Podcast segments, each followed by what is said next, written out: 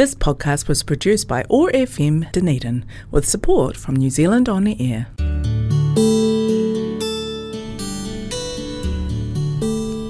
Telugu states in South India are famous for culture, temples, food, Tollywood, and sense of humor.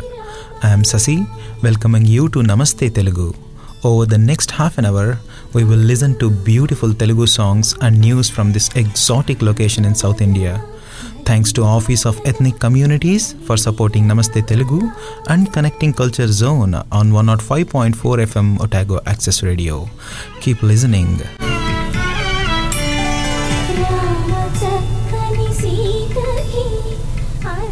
నూట ఐదు point నాలుగు FM Otago access రేడియోలో నమస్తే తెలుగు షోకి స్వాగతం.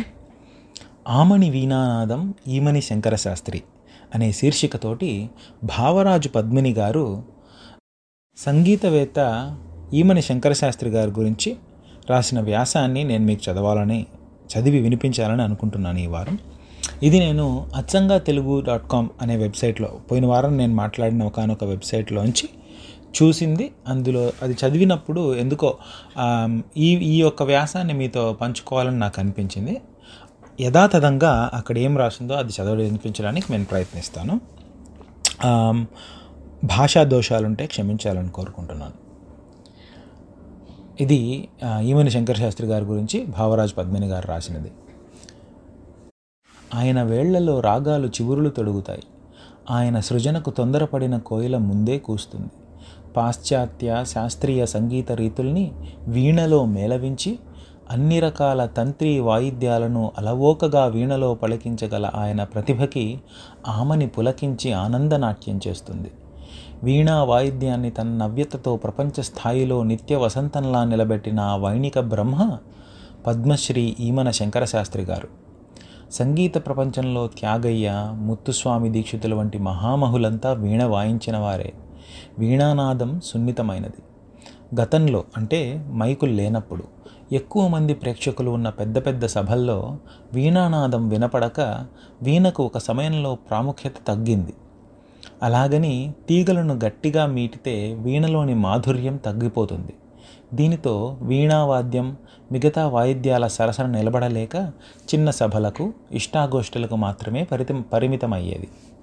సంగీత ప్రపంచంలో వీణా వాదనను తిరిగి అన్ని వాద్యాల స్థాయిలో నిలబెట్టడమే కాక దానికి కొత్త ఊపిరిని పోసి నూతన జన్మనిచ్చి స్వతంత్ర సంపూర్ణ సమగ్ర ఘన వాద్యంగా నిలిపిన ఘనత మహామహోపాధ్యాయ ఈమన శంకరశాస్త్ర గారిది.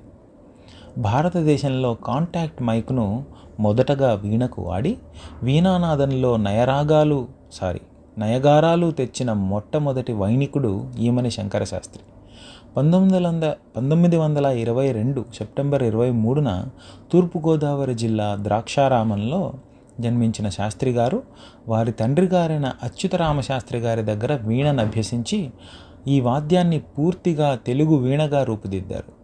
ఈయన విధానం ఎవ్వరికీ అనుకరణగా ఉండదు.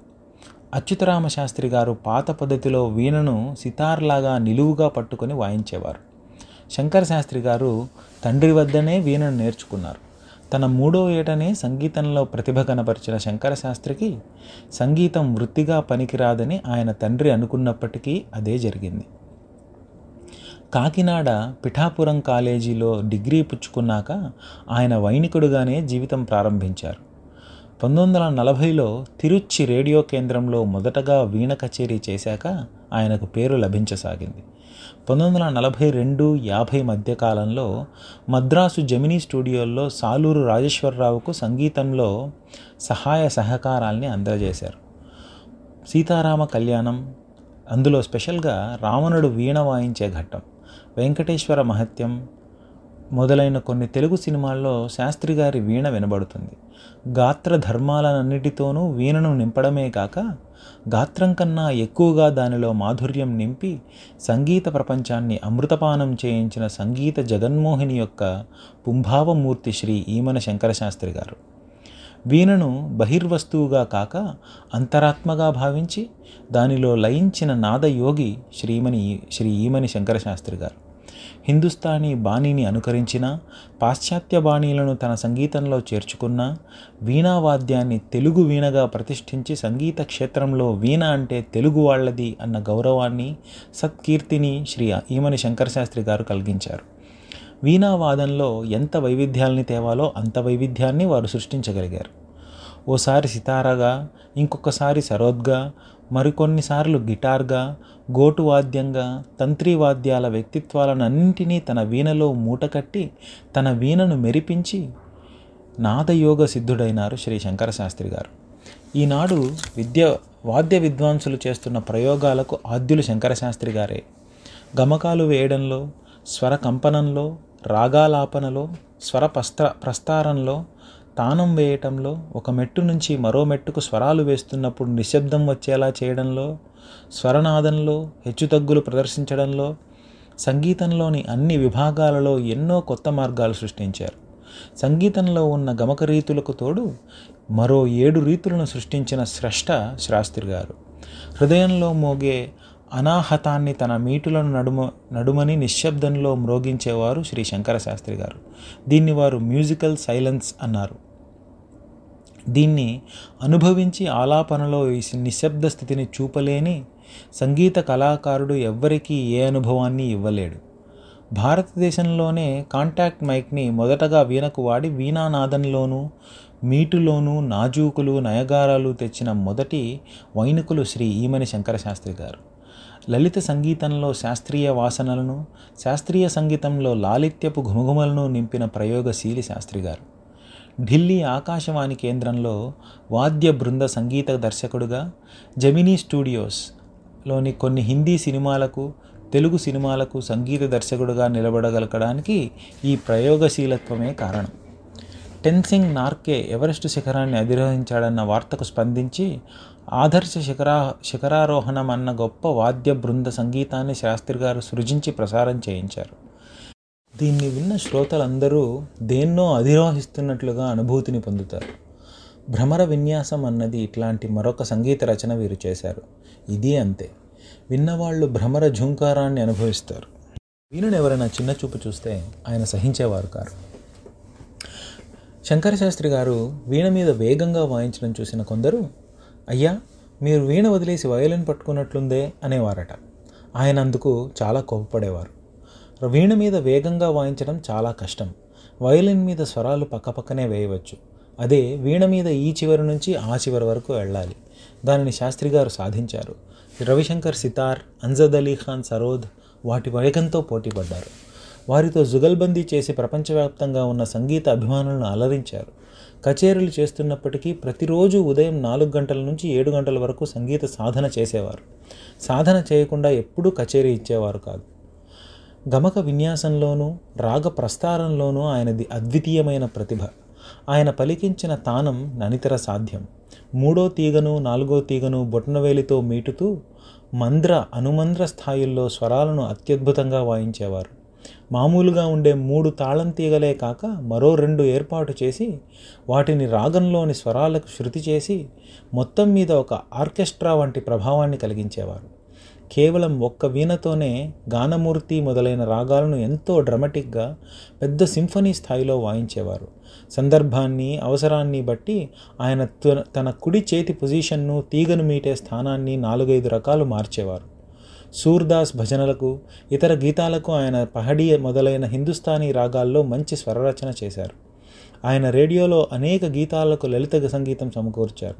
శాస్త్రి గారు తన కచేరీలలో వీణ బుర్ర మీద చేత్తో దరువు వేస్తూ చిన్న జాజ్ పద్ధతి స్వర రచనలను వాయించేవారు.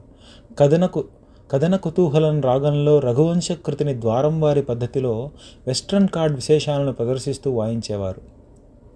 ఆయన వీణ మీద పలికించలేని శబ్దం ఉండదేమో అనిపించేది.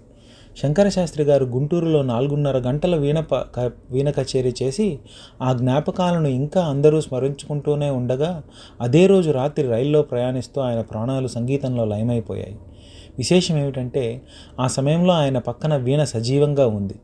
ఆయనకు తన వీణతో మాట్లాడుకోవడం అలవాటు. ఆ వీణతో నేను ఎప్పుడు చెబితే అప్పుడు తీసుకువెళ్ళు అనేవారట. ఆయన వీణను సజీవ పదార్థంగా చూసేవారు. ఈమెని శంకరశాస్త్రి గారి శిష్యుల్లో ముఖ్యుడు చిట్టిబాబు. చిట్టిబాబు గురువుగారు వాయించే శైలిని చాలా వరకు అభివృద్ధి చేశారు. రామశాస్త్రి పాలగుమ్మి విశ్వనాథం పిబి శ్రీనివాస్ వంటి వారు ఆయన శిష్యులలో మరికొందరు. పంతొమ్మిది వందల డెబ్భై నాలుగులో భారత ప్రభుత్వం ఆయన పద్మశ్రీ అవార్డుతో సన్మానించింది. భావి సంగీతజ్ఞులకు ఆయన ఇచ్చే సందేశం ప్రామాణికమైన రాగ పరిజ్ఞానం కలిగిన ఏ సంగీతజ్ఞుడైనా తన కృషితో అనుభవంతో వాద్యపటిమను పెంపొందించుకొని ప్రచారం చేయాలి. నేను నా సాధనతో సాధించిన రాగ భావాన్ని ఆ ఈ పద్ధతి ప్రకారమే విస్తృతం చేస్తాను. నాటికి నేటికి పసివాడని నిత్యవసంతంలా ఆయన వీణ తెలుగువారి గుండెల్లో మ్రోగుతూనే ఉంది ఉంటుంది. ఆ మరవీణ. చాలా అద్భుతంగా రాశారు. ఎస్పెషల్లీ గొప్ప వాళ్ళ గురించి తెలుసుకుంటున్నప్పుడు వాళ్ళ గొప్పవాళ్ళుగా ఎదగడానికి వాళ్ళు చేసిన కష్టం ఒక గొప్ప ఇన్స్పిరేషన్ అయితే గొప్పగాళ్ళుగా వాళ్ళు ఉండడానికి చేసిన కష్టం చాలామంది గమనించరు కానీ అది ఇంకా చాలా ఇన్స్పిరేషనల్ ఈ వ్యాసంలో ఆయన గారు ఆయన గురించి మాట్లాడుతూ ప్రతిరోజు పొద్దున నాలుగు నుంచి ఏడు గంటల దాకా సాధన చేసేవారు అని రాశారు. ఒకసారి ఆలోచించండి మనం ఒకే పనిని ఎంత క్రియేటివ్గా చేసినా కూడా ఒక ఐదారు సంవత్సరాల పాటు మనం ఒక లెవెల్ ఆఫ్ ప్రొఫెషనలిజం దాంట్లో సాధిస్తాం. అది సాధించిన తర్వాత మనం కొన్నిసార్లు చాలాసార్లు లైట్ తీసుకుంటాం. దాన్ని పెద్దగా పట్టించుకోం. కానీ ప్రతిరోజు ఒక క్రమశిక్షణగా నాలుగు గంటల నుంచి ఏడు దాకా ప్రాక్టీస్ చేయడం అనేది అంత విజ్ఞానవంతుడు కూడా వీణలో తుది మొదలు మొత్తం తెలిసిన ఆయన కూడా అలా చేయగలిగాడు కాబట్టి ఈరోజు ఆయన గురించి మనం వ్యాసం చదువుకుంటున్నాం నాకు తెలిసినంత వరకు. అలాగే నాకు గూస్ బంప్స్ వచ్చిన మూమెంట్ ఆయన ఆయన చనిపోయే సందర్భం గురించి ఇది ఈ వ్యాసంలో మాట్లాడినప్పుడు ఆయన తన వీణతో మాట్లాడే వాళ్ళు అనేవాళ్ళప్పుడు చాలామంది మనం చిన్నపిల్లలు బొమ్మలతో మాట్లాడుతుంటేనో లేకపోతే ఏదైనా మాట్లాడుతుంటేనో సరదాగానో పిచ్చితనంగానో అనిపిస్తుంది. అదే పెద్దలు మాట్లాడితే పిచ్చితనంగా అనిపిస్తుంది. కానీ ఇలాంటి గొప్పవాళ్ళు దాన్ని సజీవ పదార్థంగా భావించి తనలో ఒక భాగంగా అను అనుభవించారు కాబట్టి అలా అంత గొప్పతనం సాధ్యమైందేమో అనిపిస్తుంది. అందులో పిచ్చితనం ఏం కాదు. నాకు ఎప్పుడో ఒక ఆయన చెప్పిన మాట ఆ చాగంటి గారు చెప్పిన మాట గుర్తొచ్చింది ఇప్పుడు సడన్గా జ్ఞానిని అనుకరించకూడదు అజ్ఞానిని అనుసరించకూడదు అని. అంటే జ్ఞాని అంటే ఇట్లాంటి గొప్ప గొప్ప వాళ్ళు వీణతో మాట్లాడుతున్నారు కదా నేను కూడా పోయి ఒక పెన్నుతో మాట్లాడితే నేను గొప్పవాడిని అవుతానని కాదు కానీ దాన్ని అనుభవించి ఆయన ఎందుకు చేశాడో తెలుసుకొని మనం కూడా ఆ స్థాయికి చేరుకోవడానికి ప్రయత్నించాలి. కానీ చాలా సంతోషం అనిపించింది దీని మీతో చదివి పంచుకోవడం. చదువుతున్నప్పుడు నాకు కూడా చాలా సంతోషం కలిగింది. ఎస్పెషలీ అందులో ఇందులో వాడిన తెలుగు కానీ పదాలు కానీ చాలా అందంగా అద్భుతంగా రాశారు. కృతజ్ఞతలు ఇలాంటి అద్భుతమైన వ్యాసం రాసినందుకు నాకు పరిచయం చేసినందుకు మోహన్ కృష్ణ గారికి అండ్ అచ్చంగా తెలుగు అనే వెబ్సైట్ వారికి కృతజ్ఞతలు. ఈ వారానికి ఇంతే సంగతులు. వచ్చే వారం మరికొన్ని విశేషాలతో మరింకేదైనా మాటలతో మిమ్మల్ని కలుసుకుంటాను. అంతవరకు సెలవు. నేను మీ శశి. సనర్థులు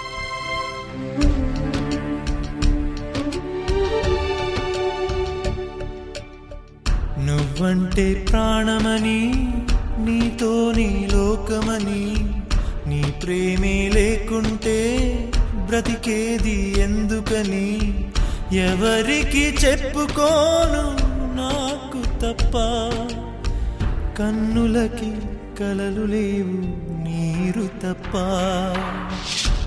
నువ్వంటే ప్రాణమని నీతో నీ లోకమని నీ ప్రేమే లేకుంటే బ్రతికేది ఎందుకని ఎవరికి చెప్పుకోను నాకు తప్ప. కన్నులకి కలలు లేవు నీరు తప్ప.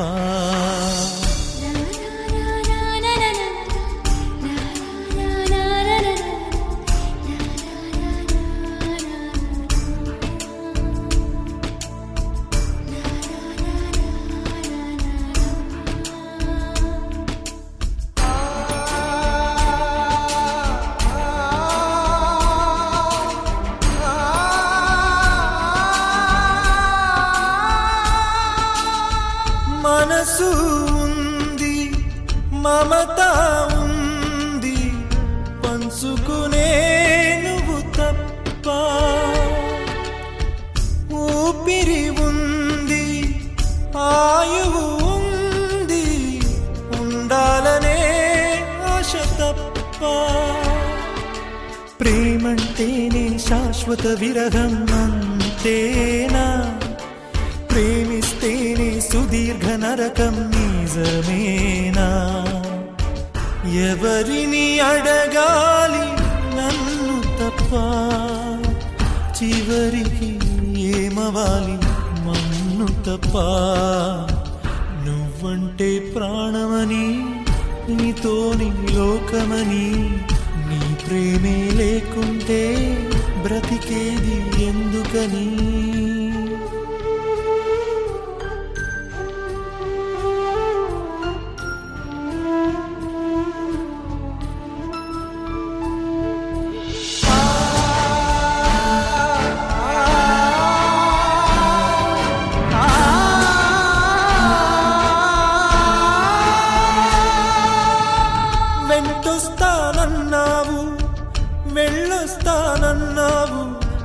పంటై ఒకరి పంటై వెళ్ళావు.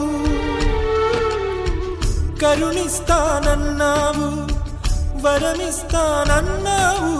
కరువై మెడకూరివై పోయావు. దేవతలోను ద్రోహం ఉందని తేలిపావు. దీపం కూడా దహిస్తుందని తేల్చావు. ఎవరిని నమ్మాలి నన్ను తప్ప? ఎవరిని నిందించాలి నిన్ను తప్ప? నువ్వంటే ప్రాణమని నీతోనే లోకమని నీ తోడే లేకుంటే బ్రతికేది ఎందుకని? ఎవరికి చెప్పుకోను నాకు తప్ప? కన్నులకి కలలు లేవు నీరు తప్ప.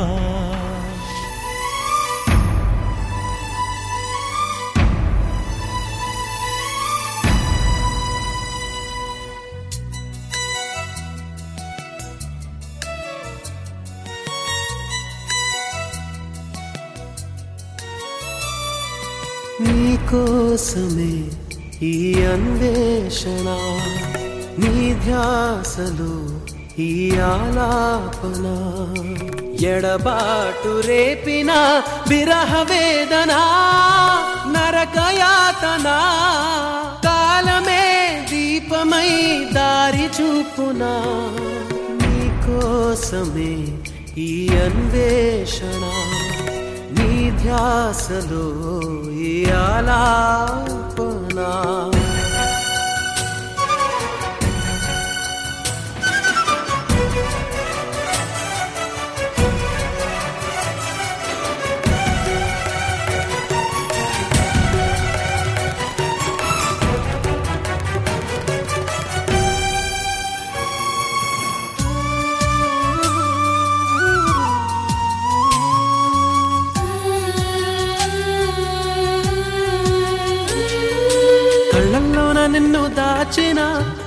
ఊహల్లోన ఉసులాడినా స్వప్నంలోన ఎంత చూసినా విరహమే తీరదే. జాజి కొమ్మ గాని ఊగిన కాలి మువ్వ గాని మోగిన చల్లగాలి నన్ను తాకిన నీవనే భావనే. ఎదురుగలేనిదే నాకే తోచదే. రేపటి వేకువైరా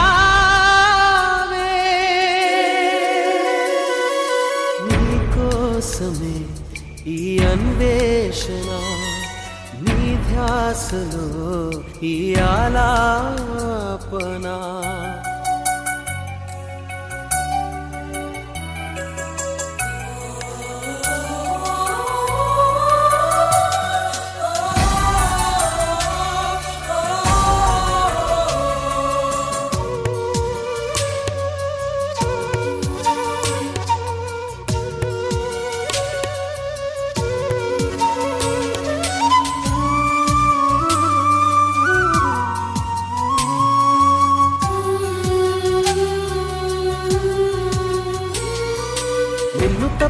నిన్ను చూడదే. లోకమంతా చెమ్మ చీకటే. నువ్వు తప్ప దిక్కు లేదులే. ఓ సఖీ నమ్మవే. గుండె గూడు చిన్న బోయనే. గొడ్డు ఇంకా మూగబోవునే. నీవు లేక ఊపిరాడదే. ఓ చెలి చేరవే. ఆశలు ఆవిరై మోడైపోతినే. తొల తొలకరి వైరా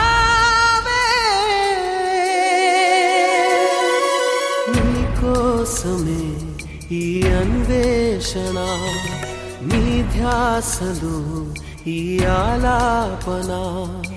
ఎడబాటు రేపిన విరహ వేదన నరకయాతన కాలమే దీపమై దారి చూపునా.